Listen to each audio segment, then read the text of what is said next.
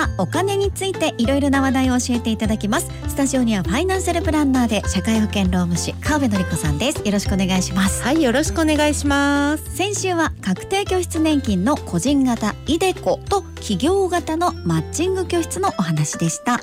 いずれも税金が少なくなるというですね。さあ今日はどんなお話でしょう？はい今日はね労災保険。おこの話いきましょう。はい。っていうのもあのウーバーツなどのね、うん。配達員さん今結構いらっしゃいますよね、はい、あとはねフリーの IT エンジニアの方々の、うん、あの労災加入この秋から認められますよというのがね先週のニュースで報道されてましたんでね。おお配達員って個人事業主でね労災保険がないっていう話でしたからね、うんうん。じゃあ今後はこれが個人事業主じゃなくなるということですか、いやそれはね全然違うんですよね。で結構大事なところですね。うん、今後もねバリバリ個人事業主。ほう、うん。ででもねアメリカとかイギリスではねうん、あの配達員さんはやっぱり従業員じゃないかみたいな動きもちょっと出てきているのでもしやって思ったんですけどうん。思いっきり個人事業主のままですえね。ー、じゃあ私とか川辺さんと同じじゃないですか、うんうん。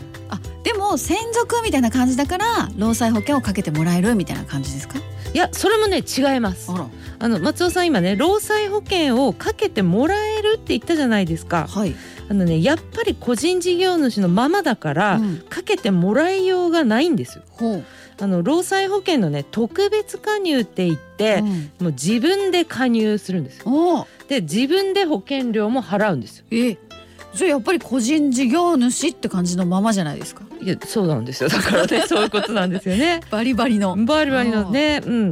であのもともとね特別加入という制度があってはい。であの社長さんとか経営者は労災保険がもともとないから、うん。自分で保険料を払って自分で加入するっていうことがねできたんですよ。うーん。であの配達員さんなんかもその制度を使ったらどうですかって話です。ああなるほど特別加入という制度がもともとあったと、うんで配達員さんもじゃあ入ったらどうですかっていうことですね。うん、そうです。それが秋から、まあできるようになるよということでね。ねだからねもともとそのあったね、うん。労災保険の特別加入っていう制度ですから、はい。それをね知っている人にとっては、はい。あそうなんだふーんくらいの、まあ、ニュースといえばそうなんですよね。はで任意だから、まあ、うん自分でねあの加入しようかなという人は自分で保険料払うわけですけど、でもうん。そんな人いるのかなみたい、いな。そうですね。ん。で少なそうだなっていうはい感じで、うんまあ引き続き自己責任の個人事業主なんですよ。うんってことですね。はい、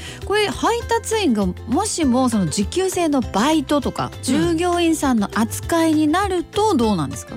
それはすごいねもしそうなったら私もおおっていうような大ニュースですよ。うん、もしね個人事業主じゃなくって、うんまあ、どんなに短い時間であっても従業員という立場になったら、はい。もうねこれは労災保険はもう自動的にうんもう無料で加入ですよ。そっか、うん従業員なら保険料も無料で自動的に加入な感じですね。そうなんですよ。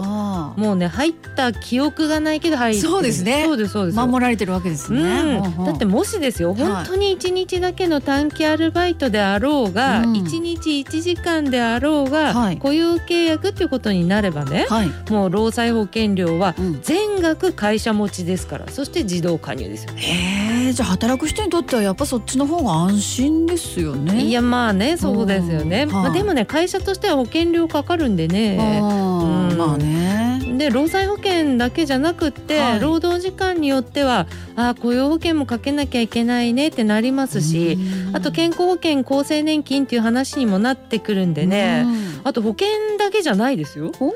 深夜労働はどうだとか、あ。長時間労働がとかあとは産前産後は働かせたらだとかパワハラはダメだとかうん休憩あと休日を与えなきゃダメだとか従業員さんにしちゃうといろいろあるんでね。なるほど、うんじゃあ会社としてはこうバイトとかよりも個人事業主で働いてくれる方が仕事頼みやすいみたいなところもあるってことですよね。まあはっきり言うとそういうことにはなりますわね。ううんん、まあ個人事業主の場合であればもしもその人に何かあっても、うん。まあその人の問題っていうことにですよね。なりますからね。うん、まあでもこれからはね、あの配達員さんに限らずはい。業種を問わずね、増えていく働き方だと思うんですよ。だから働く人も賢くならなきゃダメだなと思います。はい、まああの自分のね働き方がですよ。うん雇用契約なのか、うん業務委託契約とか請負契約なのかそれも知らずにあの企業からお仕事もらって働いてる人いるんですけどね、うんでも単に収入がいくらだだけ考えていてはダメですね。っていうことですね。はい本当そうですね、うん雇用契約じゃなかったらもう自営業者なわけですからね。うん、そうです、うんそうです。でまあただね自営業者がダメって言ってるわけでもないんですよ。うん、だいたい私もね、うん自営業者ですし松尾さんもね、そうです私もね。そうです。うん、ただあの個人事業主なんだ自営業なんだという自覚とまあその違いですよね。うんそこを知っておくことが大事ですよと。そうですうんね。まあ、そしてあと会社側、うん人に仕事を頼む側ですね。うんそっちもね何でもかんでも業務委託契約であなた自営業者ですっていうのもねそれも通用しないっていうか甘いというかね、うん。うん、だって業務委託契約で個人事業主とかにね、仕事を頼む場合って、うん。指揮命令しちゃダメなんですよ。えそうなんですか、うん、そう。え。だってあくまで自営業者と自営業者同士のね対等の対等なんですね。そうですそうです。指揮命令っていうのは、うん。相手がね従業員っていう立場だからできるんですよ。へえ。だから難しいっちゃ難しいんですよ。そうですうね。ん、そういう問題もあるので、うん。完全にねあの企業側のご都合でもって、うん。業務委託で頼むっていうのはまあ NG ですよ。会社としては。そうですね。うん。うんうん。ということで、まあ、他社と仕事をする場合は働く人もあとは人に仕事を頼む側ももう最低限の知識を持ってルールを守ってやらないとダメなんですよね。大事ですね、うん。確かに、うん。自分ってどうなってるんだろうってわからないまま働いてる人いると思う。そっか。うん、心配。すごく思いました今日。うん。はい。ということで今日は労災保険のお話はいいただきました。ファイナンシャルプランナーで社会保険労務士の川辺典子さん。ありがとうございました。はいありがとうございました。